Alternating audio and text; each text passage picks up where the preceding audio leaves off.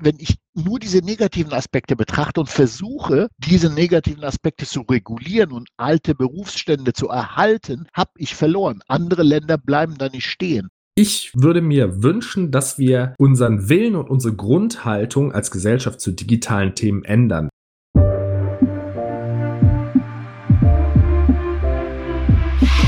Herzlich willkommen zur Skillbyte Podcast Episode Nummer 49 Reboot Mindset Digitalisierung gestalten statt ablehnen. Abonniert unseren Podcast für mehr spannende Themen aus dem Technologieumfeld, wenn ihr IT-Entscheider oder IT-Fachkraft seid. Wenn ihr eine Frage habt, schickt uns gerne eine E-Mail an podcast@skillbyte.de. Wir freuen uns immer über Bewertungen und ganz besonders über Weiterempfehlungen an eure Freunde und Kollegen, die sich ebenfalls für Digitalthemen interessieren. Ich bin heute hier mit Masia, dem Geschäftsführer von Skillbyte. Hallo Masia. Hallo Maurice, grüß dich der Stammgast. Und ich freue mich mit dir, weil du ja auch eine Menge Erfahrung hast. Ich freue mich mit dir wirklich über das Thema Digitalisierung gestalten zu sprechen. Wir sollten vielleicht kurz festhalten, wir haben jetzt ungefähr Mitte 2021. Wir werden über die Situation hauptsächlich in Deutschland sprechen. Ich denke, Schweiz und Österreich sind Deutschland voraus, aber das weiß ich nicht genau. Und wir leben inmitten der Covid-19-Pandemie, die seit über einem Jahr wütet und doch deutlich gezeigt hat, dass es einige Digitalisierungspotenziale gibt. Was können wir sagen zum Stand der Digitalisierung? Die Leute sitzen oder die Heimarbeiter, die Leute, die Heimarbeit machen können, sitzen seit ungefähr einem Jahr zu Hause. Unternehmen reduzieren teilweise ihre Bürofläche. Dienstreisen sind fast vollständig ausgefallen, also sowohl national als auch international, weil man kaum reisen kann, beziehungsweise es mit sehr vielen Hürden verbunden ist. Covid-Test hier, Covid-Test da, Quarantäne hier, Quarantäne da. Also sehr aufwendig zu reisen. Und ich glaube, was man sagen kann, ist, dass viele Unternehmen festgestellt haben, haben, also Unternehmen, nicht Behörden, das funktioniert ganz gut mit dem Digitalarbeiten in wissensintensiven Branchen. Ja, definitiv. Also das bekommen wir ja auch so ein bisschen über die Kundenstruktur mit, was früher so völlig unmöglich war. Ja, einige Kunden, die mit dem Argument, nicht remote arbeiten zu wollen oder zu können, weil die Technologie einfach nicht gegeben ist, weil Lizenzen hier und da fehlen, was auch immer ich da schon gehört habe und, und plötzlich von jetzt auf gleich ging es dann doch. Ne? Also den Satz haben mit Sicherheit auch schon viele gehört. Also wenn eines die Pandemie an positiven Effekten hatte, ist es das, dass Deutschland vielleicht Push kriegt äh, oder gekriegt hat Richtung Digitalisierung. Ich glaube, die ganze Welt hat diesen Push gekriegt, aber natürlich in diesen, ja, man sollte auch sagen, dass natürlich nicht in allen Branchen von zu Hause aus oder von einem anderen Ort aus gearbeitet werden kann, übers Internet gearbeitet werden kann, aber in wissensintensiven Branchen, wie vielleicht der Chemiebranche, wie der IT-Branche, wie der Medienbranche, geht das dann doch ganz gut. Und im Grunde, wenn man ehrlich ist, gab es die Strukturen schon vorher. Dass man jemand von zu Hause aus gearbeitet hat, ist ja nicht ungewöhnlich. Und das wurde jetzt halt natürlich ausgebaut. Und man hat schon mal einen Videocall gemacht, ne, vielleicht mit der Familie. Aber jetzt führt man eben auch Einstellungsgespräche oder Personalgespräche per Videocall durch, stellt Personen ein, die man noch nie physikalisch getroffen hat. Und das geht auch. Also das ist, glaube ich, eine ganz wichtige Lektion.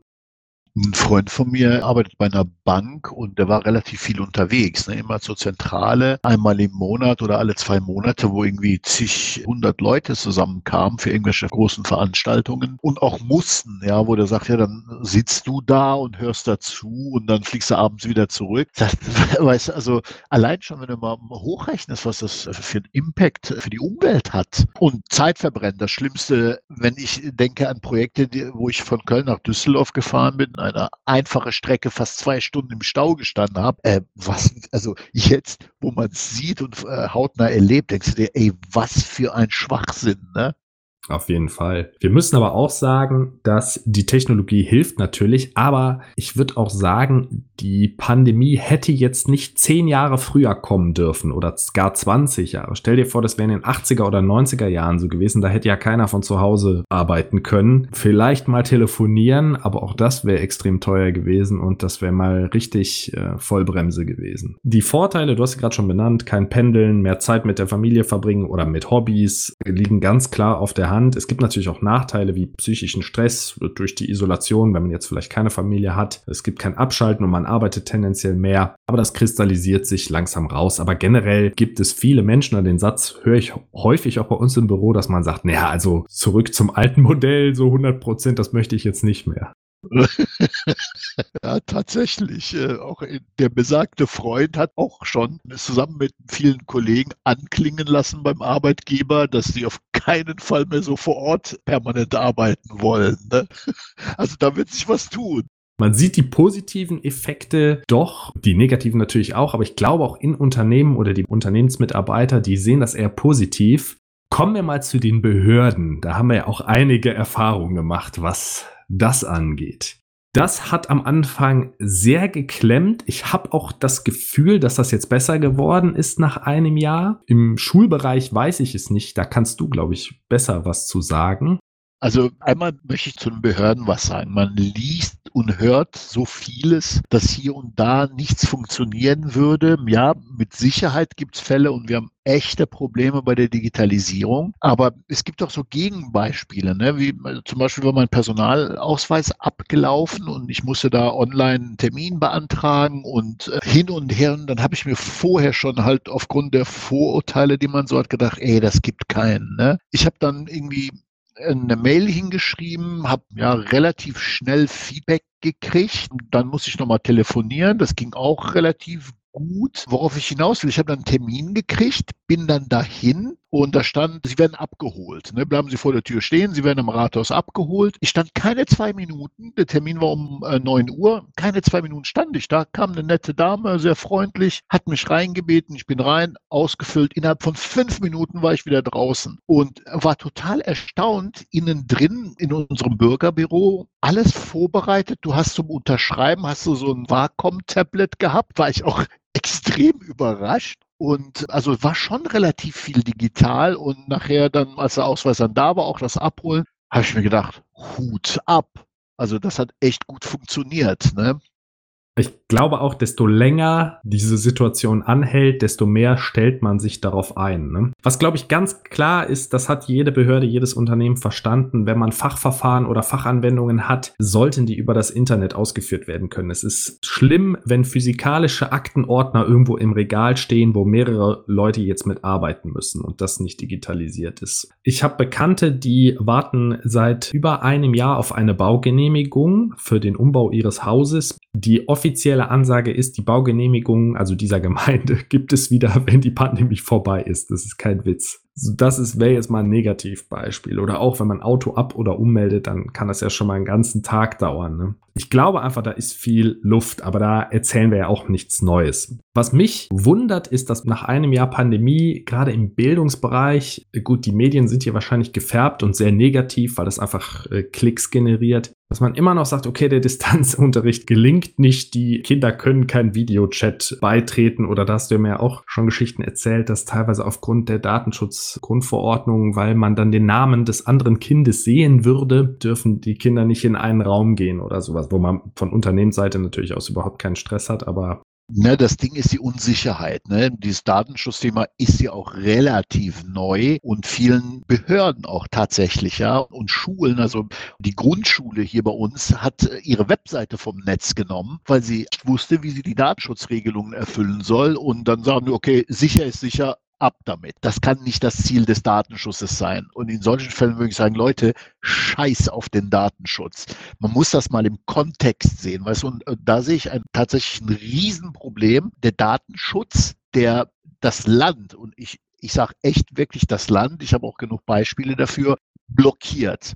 Blockiert an Stellen, wo es nicht sein muss. Dass ich sage mal, wenn ich mit Gesundheitsdaten in Sachen Versicherung und solchen Dingen mit Datenschutz besonders vorsichtig sein muss, ist eine Sache. Aber ich meine ganz ehrlich, welchem Zuhörer gehen diese Cookie-Meldungen nicht auf den Nerv?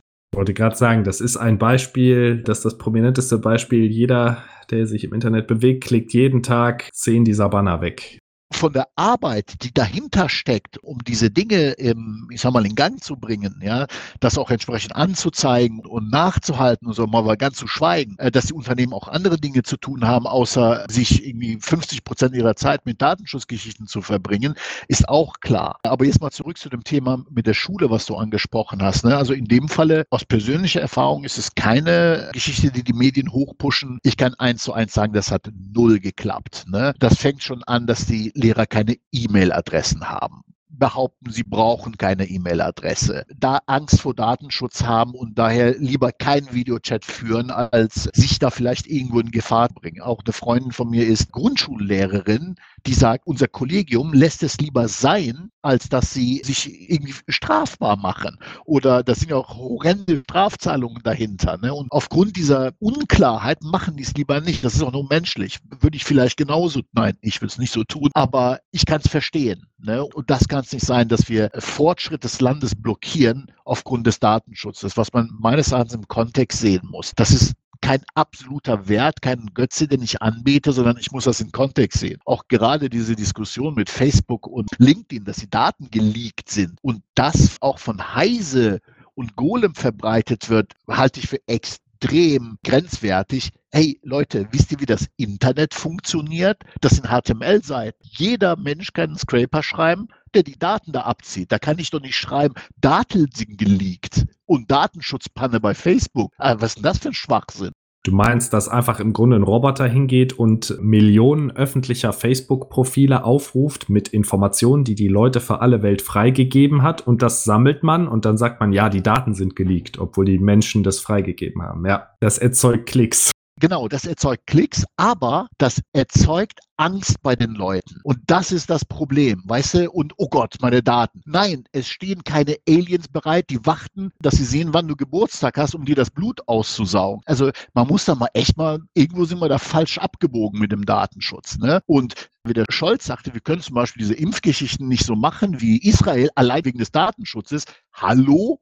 Das Land steht still, Menschen sterben, aber Hauptsache keiner weiß, dass der Kollege geimpft worden ist oder wie. Das ist wichtiger. Also da könnte ich mich echt drüber aufregen. Was ich sehe oder was nicht nur ich sehe, aber was einfach eklatant äh, diese Pandemie zutage fördert, ist, das war ja schon vorher ein bisschen sperrig in Europa oder speziell in Deutschland. Und ich finde, man sieht sperrige Gesetze und die Angst vor alten sperrigen Gesetzen stehen im Widerspruch zu pragmatischen, schnell durchführbaren Lösungen. So, das ist ein Grundproblem. Und das Folgeproblem daraus ist, wenn du eine pragmatische Lösung durchführst, ne, jetzt könnte ich ja als Lehrer sagen, okay, pass auf, ich schicke euch meine e private E-Mail-Adresse und setze einen Zoom-Call auf und mache meine Mathestunde einfach über den Zoom-Call. Dann machst du dich unter Umständen strafbar, weil du einfach pragmatisch gehandelt hast, hast da vielleicht nicht so drauf geachtet und gibst deine privaten Daten raus und da sind so drakonische Strafen drauf, dass man sagt, okay, was sollte diese Person denn machen? Sie hat ihren Unterricht einfach halten wollen und hatte ihre private E-Mail-Adresse rausgegeben. Gut, jetzt hat sie von zehn Kindern die ebenfalls private E-Mail-Adresse, damit sie denen die Hausaufgaben schicken kann. Ja, okay. Jeder, der einen Facebook-Account hat, der hat seine E-Mail-Adresse da angegeben. Oder jeder, der ein Android oder ein Apple-Handy hat, der hat schon seine Daten da abgegeben. Also das muss man ein Stück weit dann auch im Kontext sehen. Ne? Also wenn wir Deutschen sagen, Datenschutz ist wichtig, dann müssen wir alle unsere Smartphones abgeben. Smartphones abgeben und ich sag mal, so die Nummer mit Facebook, ne, sag ich, ey, früher nannte sich das Telefonbuch. Da hat sich auch keiner drüber aufgeregt, weißt du? Dass ich deine Nummer wusste sozusagen. Ja. ja. Mit vollem Namen auch noch, ja. Oder hier letztes Delivery Hero. Oh, die Daten sind im Netz aufgetaucht. Oh mein Gott, da hat jetzt einer gesehen, dass ich eine Pizza Fungi gegessen habe. Mein Gott, was mache ich denn jetzt? Ich habe schon eine Schaufel gekauft, einen Aluhut und vergrabe mich dann im Wald, damit mich keiner finden kann, der jetzt meine Daten hat. Jetzt stell dir mal vor, das wäre eine Pizza Hawaii gewesen. okay, das wäre wirklich schlimm gewesen. Der Gesichtsverlust, da will ich dich sehen. Da würdest du anders sprechen heute, ganz klar. Nein, aber das Ding ist, das hindert, ich meine, wie du sagst, ne, wir waren schon vorher sperrig, wir waren schon vorher völlig überreguliert und überbürokratisiert und der Datenschutz war die Keule. Ne. Das Ding ist, die Welt, ne, also es ist ganz klar, Elon Musk hat gesagt, wer den Krieg um künstliche Intelligenz gewinnt, der wird eine Weltmacht. Und wir sind ganz, ganz, ganz stark dabei, hinten runterzufallen. Und das, was mir leid tut, ist, dass unsere Regierung das Einzige, was denen zum Thema Digitalisierung einfällt, außer vollmundige Versprechen, welche Programme sie aufsetzen und Digitalisierung Deutsch, bla bla, das Einzige, was denen konkret einfällt, ist hier und da regulieren und dieser Datenschutz und Cookie Notices oder eine Digitalsteuer. Ich beschwere mich jetzt noch ein bisschen und gleich geben wir natürlich Verbesserungsvorschläge. Das finde ich ganz wichtig, dass man sich immer nicht nur beschwert. Was mich stört, ist, dass politisch oftmals Konzepte nicht verstanden werden oder es wird nicht verstanden, wie das Internet funktioniert oder wie die digitale Welt funktioniert. Da wird gesagt, ja, wir brauchen eine nationale Finanztransaktionssteuer. Ja, klar, da klickt die Bank in ein Feld darunter handelt nicht mehr in Frankfurt an der Börse, sondern in London oder New York. So, nationale Finanztransaktionssteuer weg. Oder da kommen dann so verrückte Ideen auf, wie wir besteuern den Onlinehandel, um die Fußgängerzonen, um die Geschäfte zu äh, retten. Paketsteuer, damit man nicht so viel über Amazon kauft. Ja, da sage ich, ja, Moment, dann muss Daimler aber auch eine Steuer zahlen, dass die Pferdekutschen wieder äh, erhalten bleiben und die Pferdekutschen müssen eine Steuer zahlen, dass die Steinmetze, ne, die halt diese Fred Feuerstein Autos bauen, dass die noch erhalten bleiben und die müssen eine Steuer zahlen an Orang-Utans, die den aufrechten Gang lernen, ne? Also die Kette muss man ewig weiterspielen. Irgendwann muss man halt mal sagen, okay, das ist halt der Fortschritt und das muss man dann auch verstehen. Also ich liebe auch Softwareentwicklung und ich sehe, dass das momentan wichtig ist und das richtig ist. Aber wenn das in 100 Jahren nicht mehr der Fall ist oder in 50 oder in 30, dann muss ich mich einfach weiterentwickeln. Also so funktioniert das auf der Erde. So, und das ist, was mich stört, dass die Politik immer rückwärtsgewandt agiert. Eher Subventionen für das alte System aus dem neuen System, statt zu sagen, oh, okay, vielleicht ist es einfach smarter, dass die Leute online bestellen. Wenn wir das mit elektrischen Autos, also äh, Transportautos bis zu den Haustüren oder Packstationen bringen, ist das vielleicht effizienter als hunderttausende Geschäfte, die alle geheizt werden, die alle Personal haben, die alle Waren da drin haben, die kriegen ja auch ihre Pakete dahin geliefert, anstelle die zu betreiben. Also so eine Mischform wird da entstehen und dem kann man sich einfach nicht verweigern. So ist das halt. Ich meine, du hast eben angesprochen, ne? die verstehen das Thema nicht, versuchen es aber trotzdem zu regulieren. Auch ein Beispiel autonomes Fahren. Da schlagen sie doch tatsächlich vor, dass für jedes Auto irgendein Informatiker oder mit einer entsprechenden Ausbildung und Studium Zugriff auf das Auto haben muss, um einzugreifen. Oder dass das Auto permanenten Internetanschluss haben muss. Da denkst du dir, Alter, habt ihr das jetzt wirklich gesagt? Also wie soll das denn gehen? Und dann haben sie nachgebessert, weil sie gemerkt haben, dass sie da Bullshit geredet haben. Okay, kein Informatiker, sondern es kann auch ein ähnlich technisch ausgebildeter sein. Was du denkst, die bessern sie nach und dann kommt sowas. Oder Internetanschluss. Ich habe mitten in Köln, habe ich nur 100 Mbit, wenn überhaupt. Und also die sorgen noch nicht mal für die Infrastruktur, aber fordern auf der anderen Seite oder Uploadfilter. Wie soll das funktionieren? Upload-Filter ist auch so ein Ding, das ist so ein nationales Denken, das muss man international machen oder gar nicht. Also das funktioniert sonst einfach nicht. Aber halten wir einfach mal fest, die gegenwärtigen Politiker vermutlich aller Parteien haben das noch nicht ausreichend verstanden. Deutschland ist ein Teil der Welt und im Internetbereich gibt es im Grunde nur ein Weltsystem und man muss dieses Weltsystem gestalten, gemeinsam mit anderen Nationen zusammen. Wenn man alleine irgendwas macht, kann das eine Signalwirkung haben, aber es kann auch nach hinten losgehen. Jetzt haben wir aber schon einige Probleme benannt. Ich glaube, da haben wir jetzt auch nicht so viel Neues zutage gefördert. Das ist unseren Zuhörern schon inhärent klar oder die haben selber Kontakt damit gehabt und jetzt eifrig mit dem Kopf genickt, als wir die Beispiele aufgeführt haben. Jetzt lass uns doch mal überlegen, wie wir, wenn wir uns nicht beschweren wollen, wie wir einen pragmatischen Lösungsvorschlag für das Problem erarbeiten können. Ja, also was mich noch stört, muss ich wirklich sagen, an den politischen Behörden, jetzt muss ich noch einen negativen Punkt sagen, bis wir zum Lösungsvorschlag kommen, ist dass da auch keine Verantwortung übernommen wird. Also da werden Projekte aus dem Boden gestampft, egal ob die erfolgreich sind oder nicht. Ja, da versenkt man halt das Geld und ach, das wirkt so ein bisschen lieblos, aber Hauptsache man hat irgendwie einen Erfolg, den man sich auf die Fahne schreiben kann. Hauptsache wir machen das Projekt. Ob das dann erfolgreich ist, steht auf dem anderen Blatt. Und das führt natürlich auch dazu, dass einfach auch viel Geld in Schwachsinn oder in Projekten versenkt wird, die ein Wirtschaftsunternehmen niemals in der Form angehen würde, weil es von vornherein weiß, das bringt uns nichts. Das heißt, statt weiter zu meckern, also wir beide fangen jetzt natürlich an, sollten wir unsere Energie nehmen und überlegen, welche cleveren Lösungen gibt es denn A schon auf der Welt? und welche wir entwickeln müssen. Also was gibt es in anderen Kontexten, was man übernehmen kann und auf das Thema Digitalisierung anwenden kann, ne, mit einem neuen Mindset, mit einem Reboot-Mindset und was müssen wir noch entwickeln, um zukünftig besser auf diese Digitalisierungsentwicklung einzugehen? Weil wir müssen ja versuchen, die Situation zu verbessern. Es nützt ja nicht, sich einfach nur zu beschweren, dann bleibt alles so, wie es ist, sondern wir müssen uns quasi überlegen, was können wir tun, um nach vorne zu kommen. Platzhalterig für alle IT-Experten können so nichts tun. Es ist meine Meinung. Ja, es braucht einfach einen radikalen Wechsel und Umdenken der Politik und des gesamten Landes. Und das ist vielfältig. Das geht über viele, viele, viele Bereiche hinweg. Das fängt an bei, es gab jetzt, ich weiß nicht, auf Sing und LinkedIn ging so ein Post rum, wo, ein 18-jähriger Schüler sich mit 13 Programmieren beigebracht hat und eine Plattform gebaut hat, weil er seinem Opa helfen wollte und hat so ein Impfportal gebaut, ja, wo du Impftermine und so weiter suchen kannst über verschiedene Gemeinden hinweg. Das muss man sich mal reintun. Das habe ich auch gesehen.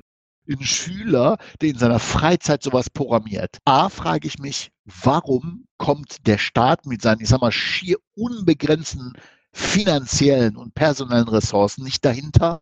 Äh, sowas zu tun, sowas Pragmatisches zu tun. Das hängt wiederum damit zusammen, dass sie total weit weg sind von wie wir leben, wie das tagtägliche Leben in der Wirtschaft funktioniert. Bestes Beispiel auch die Impf-App.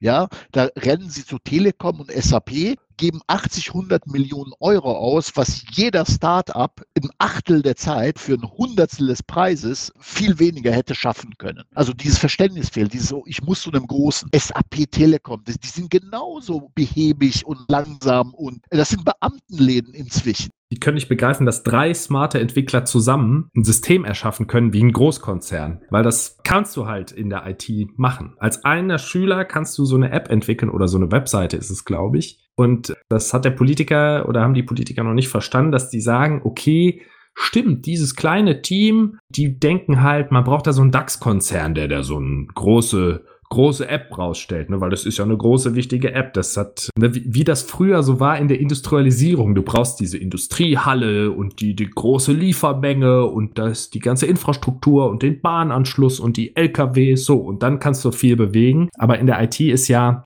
also das klingt so abgedroschen, aber ich sage es jetzt trotzdem nochmal, ist einfach Bildung der Schlüssel und Wissen der Schlüssel. Und dieses IT-Wissen, wenn man das praktisch anwendet, das skaliert so unfassbar, dass man im Grunde auch ja, Großunternehmen schlagen kann, einfach wenn man schnell ist und weiß, was man tut und dann eben mit so innovativen Konzepten um die Ecke kommt wieder wie hier Erleben des Brian. Du hast es gesagt, Jehova, Jehova, Bildung. Da sind wir so weit weg vom Schuss. Ne? Und auch das trägt zur Digitalisierung bei. Weißt du, wenn ich jetzt schon die Kinder in der Schule vorbereite und denen Selbstverantwortung beibringe und sage, pass auf, hört auf zu nörgeln und mich über Facebook zu beschweren, was ihr tagtäglich nutzt. Alle nutzen es kostenlos. Und wenn die mal ein bisschen Werbung schalten wollen, weil sie deine Daten ein bisschen analysieren, da schreit jeder um Gott Gottes Willen zerschlagt Facebook und führt eine Steuer ein und macht dies und jenes und welches, aber das Unternehmen soll das umsonst anbieten oder was?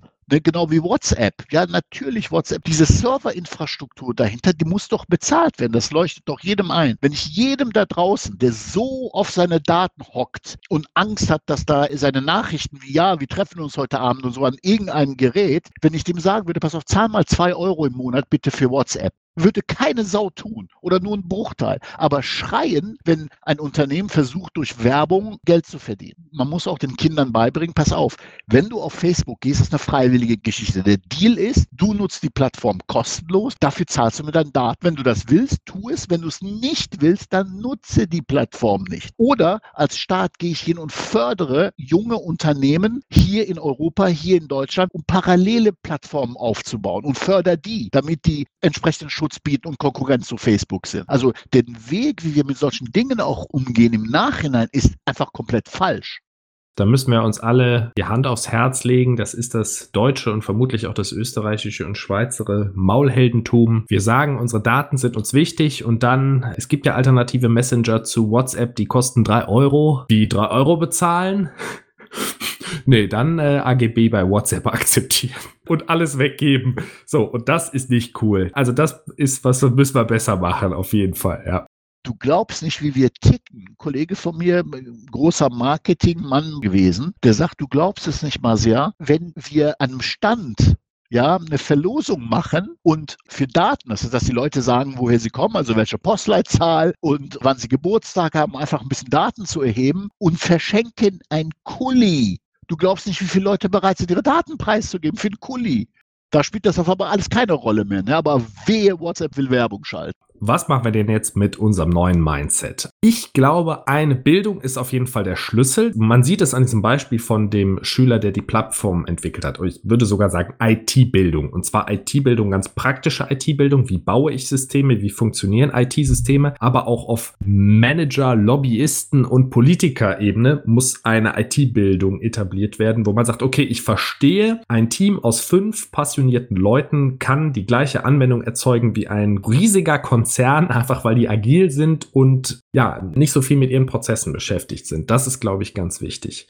Ich würde mir wünschen, dass wir unseren Willen und unsere Grundhaltung als Gesellschaft zu digitalen Themen ändern. Dass wir nicht, oder so kommt es mir häufig vor, da entsteht irgendwie was Neues, vielleicht Digitales und wir sehen sofort erstmal kritisch und irgendwelche Schattengestalten nutzen das und ob das jetzt Bitcoin ist, ne, was Kriminelle benutzen, ob das künstliche Intelligenz ist, was Kriminelle benutzen oder ob das äh, verschiedene andere Technologien sind. Ja, ja und ja, das benutzen Kriminelle, aber letztlich sind Technologien nur ein Spiegel der Gesellschaft. Das Internet wird von Kriminellen benutzt, aber auch von ganz, ganz vielen nicht kriminellen Menschen. Genauso wie unsere Straße und unsere Bürgersteige. Ja, gutes Beispiel. Auch unsere Waldwege werden von Kriminellen benutzt. Ne? Es gibt diesen Spruch, 99 Prozent aller Kriminellen essen Brot. Brot ist also schlecht. Naja, so funktioniert das halt nicht. Also ich glaube, als Gesellschaft, wir müssen unsere Grundhaltung ändern und sagen, okay, da entsteht etwas Neues und statt direkt mit der Regulierungskeule danach zu schlagen, müssen wir es erstmal verstehen. Dem nicht unbedingt positiv oder negativ gegenüberstehen, aber zu sagen, oha, hier entsteht eine neue Idee, eine neue Technologie, ob das Blockchain ist oder künstliche Intelligenz oder Big Data. Ich möchte das erstmal verstehen, was bedeutet das denn? Was macht das konkret?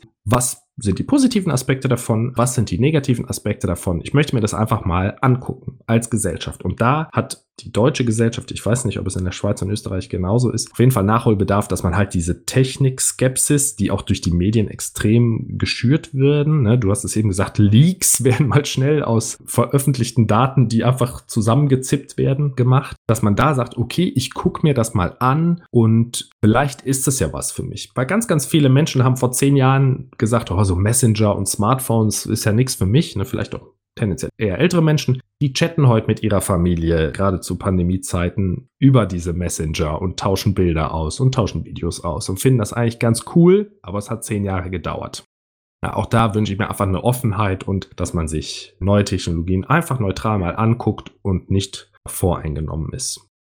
Also da habe ich auch ein einschneidendes Erlebnis gehabt. Ne? Ich war auf der künstlichen Intelligenz-Tagung, will ich nicht sagen. Da hat einer in einem Medienhaus, wollte halt die Kollegen dem Thema näher führen. Ne? Also was bedeutet das? Was kann das? Was bedeutet das für unsere Branche und so weiter? 80 Prozent, also selbst von dem Kollegen, der das vorgetragen hat, 80 Prozent der Zeit war einfach nur negativ behaftet. Ja, also der ist mehr auf die Gefahren eingegangen, als das, was es bringt. Und auch die Fragen, die dann aus dem Publikum kamen, waren dann ich meine, natürlich haben die Leute Angst. Ne? Was bedeutet künstliche Intelligenz? Die Fragen, die kamen, die zieht noch immer in Richtung, was bedeutet das jetzt für das? Was bedeutet das für das? Was passiert mit dem und dem? Was passiert mit meinem Job? Klar haben die Leute Angst, aber das ist wieder die Katze, die sich in den Schwanz beißt. Ja? Wenn ich nur diese negativen Aspekte betrachte und versuche, diese negativen Aspekte zu regulieren und alte Berufsstände zu erhalten, habe ich verloren. Andere Länder bleiben da nicht stehen. China und Amerika fressen uns und Russland in zehn Jahren auf. Wenn unsere Schlüsselbranchen fallen, man sieht hier die ersten Angriffe von Tesla, dann ist unser Land, wir haben keine großen Bodenschätze, haben wir ein Problem. Und ich finde das fahrlässig von der Regierung, da oft in diese Kerbe einzuschlagen, die Angst zu schüren mit Überregulation und so weiter. Das das unten zu halten versuchen. Und ich bin mir, diese Upload-Filter-Geschichte kommt ja auch nur von den Lobbyisten der Verlage. Ja, weil die digital nicht mehr mithalten können, ist das Einzige, was denen einfällt, halt das. Wenn wir es nicht schaffen, nehmen wir euch mit nehmen wir euch mit, genau. Und ich finde das krass. Ja, in 10, 20 Jahren werden wir alle ein Problem haben, wenn wir nicht endlich mal uns sputen. Und dafür, genau, Bildung, definitiv die Schule muss sich ändern. Ich muss die Kinder darauf vorbereiten. Sorry, aber ich finde das wichtiger, alle Französischlehrer, die uns vielleicht zuhören, als französische Vokabeln zu pauken. Das interessiert keine Sau mehr. In zehn Jahren spreche ich irgendwo rein und hinten kommt Französisch in Echtzeit raus. Diese Weitsicht muss ich einfach haben und da tun mir die 10.000 Französischlehrer echt total leid, aber that's life. Ja, seht euch schon mal um, guckt euch um, macht was anderes, jetzt schon. Ja, oder macht was zusätzlich. Ne? Es wird immer noch Französischkurse geben, das glaube ich schon, ganz klar. Aber es wird so eine Art Mother Tongue-Sprache geben, also einfach die Sprache, mit der du aufwächst. Plus Englisch plus Englisch, das wirst du im Beruf sprechen. Genau. Und in der IT ist das schon sehr verbreitet und es wird nach und nach, wird es durch alle Branchen sickern. Das wird nicht allen gefallen und viele werden aufschreien, aber ich finde, so eine Politik sollte frei sein von Ideologien und Meinungen, sondern das ist Systemtheorie. Ich finde, die Politiker sollten sich nicht nur in IT auskennen, sondern auch in Spieltheorie und Systemtheorie. Also was muss ich tun, an welchen Schrauben drehen, wen muss ich quasi, der gut spielt, unterstützen und der schlecht spielt, bestrafen, damit so ein System funktionieren kann. Da haben meines Erachtens Emotionen spielen da keine große Rolle, ja, weil es geht um die gesamte Gesellschaft das kann man machen, diese Emotionen, aber erstmal, und das ist Bildung, Bildung, Bildung, muss man verstehen, was da vor sich geht. Ich habe ja eben gesagt, ne, A, was gibt es auf der Welt, B, was müssen wir entwickeln? Da gibt es ja schon viele Nationen, die das anders machen oder die mit diesem technologischen Fortschritt anders umgehen, auch nicht immer super gut, sodass man sich sofort anschließen möchte, aber man sieht, okay, wie gehen die damit um, wie gehen die damit um, ne? Und diese neutrale Grundhaltung, ah, okay, das und das und das und das wird gemacht, was bedeutet es denn für uns? Also, das ist einfach ein Bildungsmotor. Man muss neugierig daran gehen und dann noch überlegen, was kann ich übernehmen dafür? Was hilft mir? Und wenn ich diese neuen digitalen Konzepte verstanden habe, ne, dann finde ich es ganz wichtig, dass sich der Staat oder die Gesellschaft auch zügig für ein Vorgehen entscheiden kann. Also zum Beispiel, dass sie sagt, okay, es gibt, ich finde, die Corona-App ist zum Beispiel ein gutes Beispiel, wo Datenschutz und Geschwindigkeit und eigentlich auch Nutzen ganz gut in der Harmonie zusammen stehen, dass man sagt, okay, wir haben das jetzt erkannt und schnell entscheiden wir das jetzt und setzen das um. Wenn sich negative Effekte abzeichnen, dann ändern wir das halt später. Und dass man nicht alles bis ins Letzte durchdefiniert, weil dann, bis man mit der Definition fertig ist, und das sehen wir häufig in Großunternehmenprojekten, dann ist das Ding tot. Oder dann hätte sich die Welt schon so viel weiter gedreht, dass bis die letzte Spezifikation geschrieben ist, gibt es das Problem schon nicht mehr. Ich habe heute gelesen, dass die Modernisierung der IT-Infrastruktur des Bundes bis auf 2032 verlängert worden ist. Das bedeutet, dass es schon zu dem Zeitpunkt, wo alles neu gemacht worden ist, das Zeug schon wieder veraltet ist. Ja, IT-Modernisierung ist ein kontinuierliches Projekt. Das ist ja nicht, mache ich mal und dann ist Ende, ne? Naja, die bestellen ja auch vor und die Unternehmen müssen ja auch produzieren und alles. Ne? Das, die bestellen ja nicht heute und gehen sie morgen abholen oder in einem halben Jahr. Und da sind wir bei dem Punkt, ne? der Deutsche neigt sowieso zum Perfektionismus. Also gerade in den Behörden, die versuchen alles, um das letzte Use Case abgefrühstückt ist, was passieren kann. Das Problem ist, Perfektionismus heißt für mich, da setzt man sich hin, verbraucht Zeit und meinetwegen so viel Zeit, wie man will, aber dann kommt noch was Perfektes raus. Und das ist leider nicht der Fall, weil da Leute sitzen, die keine Ahnung haben, die nichts von dem Thema verstehen, verbraten trotzdem viel Zeit, Ressourcen und Geld und es kommt trotzdem nur Müll raus. Und die sind aber nicht dafür verantwortlich und deshalb machen die das, weil wir sind ja nicht die Ersten, die das erkennen. Ne? Die Leute erkennen das ja, also so wird uns das auch teilweise aus Projekten zurückgespiegelt. Leute erkennen das ja teilweise auch selber, dass sie sagen, ja gut, das ist jetzt hier Unfug, aber ich mache es halt, weil, ja, ist ja nicht mein Problem dann. Da wären wir beim nächsten Thema, Beamtentum. Jetzt stell dir mal vor, die Skillbyte würde dir sagen, Maurice, du wirst jetzt verskillbyte. Du brauchst von nichts mehr Angst zu haben, dein Ding ist gesichert. Also ich werde verbeamtet bei Skillbytes. Genau, bei Skillbyte verbeamtet. Du kannst den ganzen Tag da schlafen, du kannst einen halben Tag Kaffee trinken. Egal was du tust, ob richtig oder falsch, hat keine Konsequenzen für dich. Jetzt mal Hand aufs Herz. Ja gut, ich glaube, bei uns ist jetzt ein falsches Ding, weil wir sind intrinsisch motiviert. Es gibt halt keine Belohnung mehr. Es gibt keine Belohnung mehr, genau. Und keine Strafe. Es gibt keine Belohnung, keine Strafe mehr. Also was ist dann der Schluss? Wohin verfällt der Mensch dann, wenn er keine Belohnung und keine Strafen mehr hat? Ja, Lethargie. Und bring so einem mal bei, oh, es wird jetzt alles digitalisiert. Du musst alles neu lernen. Alle Prozesse ändern sich. Lernen ist Stress, anstelle Lernen ist Spaß, was wir ja alle als Kinder mal so aufgenommen haben. Und deswegen sage ich, dass es um das Thema ging, was können wir tun? Wenn es nach mir ginge, Beamtentum sofort abschaffen. Ein Sachbearbeiter muss sich verbeamtet sein. Alles privatisieren. Ja, alles ja, privatisieren weiß ich nicht, aber ein Beamter muss auch mal fliegen können, wenn er Mist baut oder nicht performt. Weißt du, was ich meine? Also das kann nicht sein.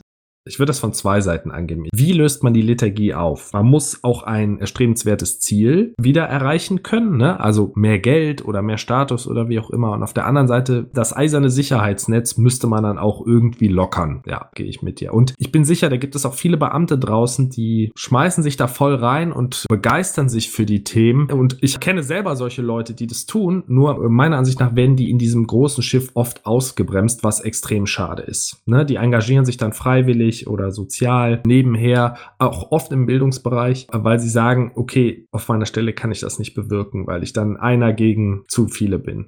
Hast du mir nicht diese Story erzählt, wo bei so einem Amt irgendeiner neue Software bestellt hat, weil er die Update-Lizenz nicht mehr finden konnte, weil er keinen Bock hatte zu suchen? Nee, ich war das nicht. Okay, war ein anderer, der mir das erzählt hat, war sofort mein Gedanke, ja klar, ist ja nicht sein Geld. Selbst wenn es rauskommt, was können Sie ihm denn? Also das geht nicht. Ne? Das, das ist meines Erachtens eine Riesenbremse, auch für den Fortschritt. Wenn die gezwungen werden, wenn es wie in einem normalen Wirtschaftsunternehmen heißt, pass auf, äh, wir setzen uns mal zusammen, vereinbaren Ziele, die du erreichen musst, damit du deine Kohle kriegst oder was auch immer. Und wenn du nicht performst, kriegst du halt weniger Gehalt, bis hin zu, wenn du dreimal missgebaut hast, fliegst du raus. Und Ziele sind, pass auf, dieses Jahr Digitalisierung steht an. Du machst bitte bis Ende des Jahres dies und jenes und welches. Ich würde es versuchen, mit einem erstrebenswerten Zielzustand schmackhaft zu machen. Also da haben ja auch die Beamte oder generell Staatsdiener etwas von, wenn sie von einfachen, repetitiven Aufgaben entlastet werden, die jetzt der Computer macht. Und dann können sie sich weiterbilden, können wertschöpfende Arbeit machen und lernen, lernen, lernen lernen, genau. Man kann nicht sagen, okay, ich habe jetzt eine Ausbildung genossen und ich muss jetzt nichts mehr lernen, sondern mache einfach, was ich gelernt habe. Das hat im 19. Jahrhundert funktioniert, aber das wird auch in allen Branchen, bin ich ziemlich sicher, wird es nicht mehr gehen dieser Gedanke des ewigen Lernens, des lebenslangen Lernens, ich finde, das muss auch jedem eingebläut werden. Also wenn es ein Ding ist, wo ich sage, ich kann mein Leben selber gestalten, bin Herr meiner Entscheidungen und dem, was ich tue und auch über meiner Finanzen und wie viel Geld ich verdiene, wenn ich das in einem Satz ausdrücken müsste, wäre es das Wissen. Die Prozente kriegst du nirgendwo anders, die du mit Bildung holst. Das stimmt, ja. Das ist natürlich auch anstrengend, keine Frage. Man musste die Energie verhaben. Aber ich glaube, wenn man das schafft, wenn man Bildung wieder spaßig gestaltet, ne, und man hat so tolle Möglichkeiten heute, ne, wir gucken verschiedene Trainingsvideos an oder es gibt Spiele, die Lerninhalte vermitteln. Daniel Jung, Mathe,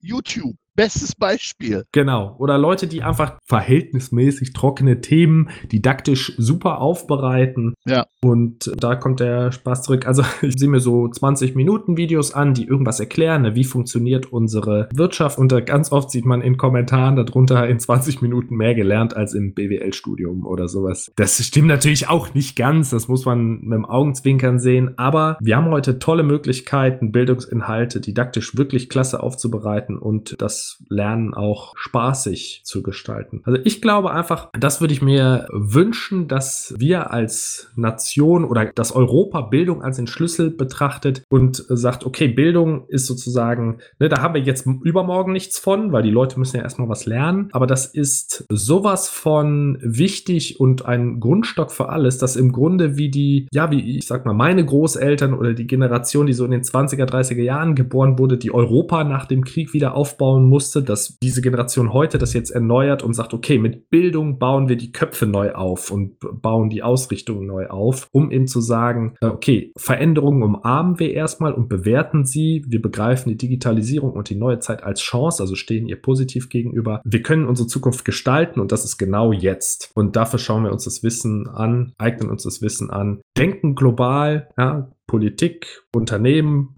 jeder einzelne von uns. Wir dürfen keine Angst davor haben, alte Regeln anzupassen, die keinen Sinn mehr machen. Also irgendwelche Regeln dann wirklich auch ändern. Vielleicht auch den Datenschutz etwas zu lockern in Bereichen, wo es nicht kritisch ist. Wenn der Vorname sichtbar wird bei einem Videochat, dass man das auch einem Schüler dann erlaubt oder so. Dass man Rechtsgültigkeit bei E-Mails hat, wenn man da gewisse Vorkehrungen trifft, wie zum Beispiel äh, Verschlüsselung einschalten oder so, dass man auch Verträge darüber kündigen kann. Das ist ja jetzt auch möglich seit einigen Monaten. Das war auch lange, lange Zeit in der Diskussion. Und dass man man auch, das ist, glaube ich, auch ganz wichtig, dass man sich gestattet, als Nation Fehler zu machen, diese zuzugeben und dann auch zu korrigieren. Ja, dass man zum Beispiel sagt, so mit dem selbstfahrenden Auto, das probieren wir, dann kommt irgendwann raus, das geht nicht oder es ist sehr teuer oder wie auch immer, wir müssen das anders machen und dass man dann auch sagt, okay, ja, haben wir falsch gedacht, ändern wir jetzt, weil jetzt sind wir schlauer. So, haben wir in drei Jahren was gelernt, so wissen wir jetzt, das müssen wir anders machen. Der macht das auch völlig agil. Ja, du liest hier und da mal, oh, okay, Tesla hat das eingebaut, das war falsch. Äh, oder seine Präsentation mit dem kugelsicheren Glas oder Panzerglas, wo äh, das Glas kaputt gegangen ist. Da, weißt du, dann klopft er sich das von der Schulter ab. Alles klar, gelernt, besser machen, nächste Charge. Da bin ich mir immer noch nicht sicher, ob das nicht ein Marketing-Stunt war oder Pech definitiv Pech. Aber nein, worauf ich hinaus will, wenn du auch die Biografie von Elon Musk liest, ne, der lebt dieses agile Thema. Trial, Error, Lernen, Feedback, Pivoten und von neu und weiter. Ne? Also Thema Fehlerkultur. Ne, Fehler betrachten wir immer noch als was Schlechtes. Die deutsche Gründlichkeit, da dürfen keine Fehler passieren. Leute, das Ding ist passé. Ne? Jetzt zählt Geschwindigkeit ein guter Mix aus Geschwindigkeit, also schon, ich will möglichst wenig Fehler machen, setze das zügig um, falle auf die Nase, reflektiere und probiere es nochmal. So, und werde nicht dafür gering geschätzt, dass ich auf die Nase gefallen bin, weil, wie heißt es so schön, ein Baby fällt hundertmal um, bis es laufen gelernt hat. So, und dieses hundertmal umfallen ist aber wichtig, damit das Kind laufen lernt. Es geht einfach nicht, dass es aufsteht und von selber läuft. Ich meine, da gibt es auch Bereiche. Ne? Wenn ich ein Atomkraftwerk baue oder Flugzeuge baue, würde ich sagen, okay. Ne? Ja, ja. Aber nicht, wenn ich Pizzas ausliefere, verdammt. Nee, verstehe ich absolut. Aber ich dachte jetzt an die Webseite zum Beispiel zur Impfterminvergabe oder Projekte, die vielleicht nicht am Kernreaktor angeschlossen sind. Natürlich, also das sollten wir auch ganz klar sagen, es gibt die Bereiche, wo Perfektion einfach wichtig ist, weil ja die Sicherheit sehr, sehr vieler Menschen ansonsten gefährdet ist. Ne? Auch so ein Flugzeug, eine Endabnahme bei einem neuen Flugzeugtyp oder so, da muss jede Schraube sitzen und jeder Test gemacht sein. Gar keine Frage. Also wir wollen jetzt hier nicht zur Stümperei aufrufen. Aber dass man mit Augenmaß das Risikoprofil einer Anwendung vielleicht bewertet und dann sagt, okay, ich kann riskieren, dass der Vorname meines Kindes im Videochat mit dem Lehrer erscheint und zerre ihn deshalb nicht direkt vor das Oberverwaltungsgericht. Oder meine Pizza-Auswahl bei Delivery Hero, das ist für mich auch okay. Ja, genau, solange es keine Pizza weiß. Wunderbar. Ich fasse das Ding jetzt einfach nochmal zusammen. Also ich glaube, dass wir unser Mindset neu starten müssen, Veränderungen tendenziell erstmal positiv wahrnehmen, die Chancen bewerten, die Risiken bewerten müssen, neutral oder tendenziell positiv, ne, weil es geht ja um unsere Zukunft, die wir jetzt gestalten können und dass wir die Digitalisierung und auch nicht nur die Digitalisierung, generell die Zukunft als Chance begreifen, in der wir Gestaltungsspielraum haben und äh, dass die Zukunft ein bisschen Angst macht, weil man noch nicht weiß, okay, wie wird das jetzt, ist ganz normal, aber Ne, wenn man Angst vor etwas hat, das Gegenmittel dagegen ist immer Bildung. Wie schlaue ich mich denn jetzt zu dem Thema auf? Oder welche Information fehlt mir denn, um hier eine bessere Einschätzung treffen zu können? Das war eine sehr emotionale Folge. Das war eine wirklich emotionale Folge. Aber ich glaube, wir haben es ganz gut getroffen und ich glaube auch, die Folge hat sehr viel Positives und kann als Kompass fungieren für Menschen, die sich unsicher sind, vielleicht, wie sie mit den neuen digitalen Entwicklungen umgehen sollen, die ja überall aus dem Boden schießen, ne? ob wir das wollen oder nicht, weil es gibt noch andere Nationen, die sind da weiter als Europa und die einfach sagen, ja, also wo Menschen durch die IT aus der Armut einfach kommen, wo das Risikoprofil ein anderes ist, ne? verhungere ich oder mache mache ich damit was? Das, die haben natürlich einen ganz anderen Leidensdruck, keine Frage.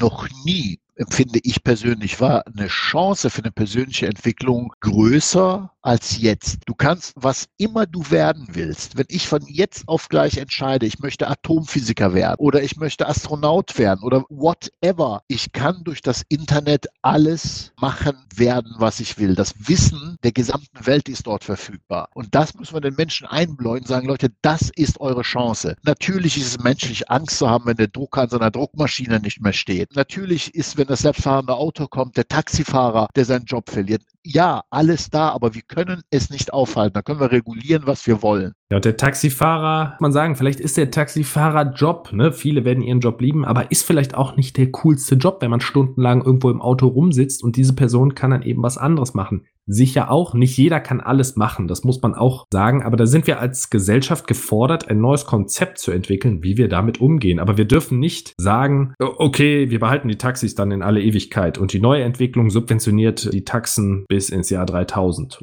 Definitiv. Nur was ich damit sagen wollte, ist, falls jemand mal zuhört, der jetzt nicht aus der IT kommt, ist, die Chancen sind da. Verlasst euch nicht drauf, was die Regierung für euch tut, was die Schule für euch tut. Ihr könnt das jetzt selber in die Hand nehmen. Das Einzige, was ihr braucht, ist ein Internetanschluss. Und der Wille, dass man es schafft, guckt euch um. Das Ding vernichtet ja nicht nur Jobs, sondern es schafft auch neue. Und das muss man verstehen. Das muss man erstmal blicken. Okay, welche neuen Jobs entstehen denn da? Ne? Wenn selbstfahrende Autos kommen, Städte komplett umorganisiert werden, lernen? Was entsteht da Neues? Wo kann ich rein? Was muss ich lernen, um dann gewappnet zu sein? Ne? So muss man denken, die Chancen nach oben holen, statt immer nur die Gefahr und auch mein Gottes Willen und alles ist verloren und diese Mentalität muss einfach weg.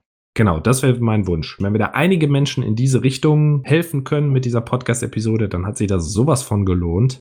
Wenn ihr Fragen habt, sendet uns gerne Feedback zu dieser Episode an podcast.skillbyte.de. Wir freuen uns immer über positive Bewertungen und ganz besonders über Podcast-Abos bei Soundcloud, Deezer, Spotify, Apple Podcast, Google Podcast und so weiter. Auch Weiterempfehlungen an eure Freunde und Kollegen sind super wichtig für uns. Wir freuen uns auf die nächste Episode. Masia, es war ein Fest heute mit dir, über das Thema Reboot Mindset sprechen zu dürfen. Ja, fand ich auch, Maurice. Vielen Dank auch. Gerne. Schönen Abend dir noch. Dir auch. Mach's gut. Tschö.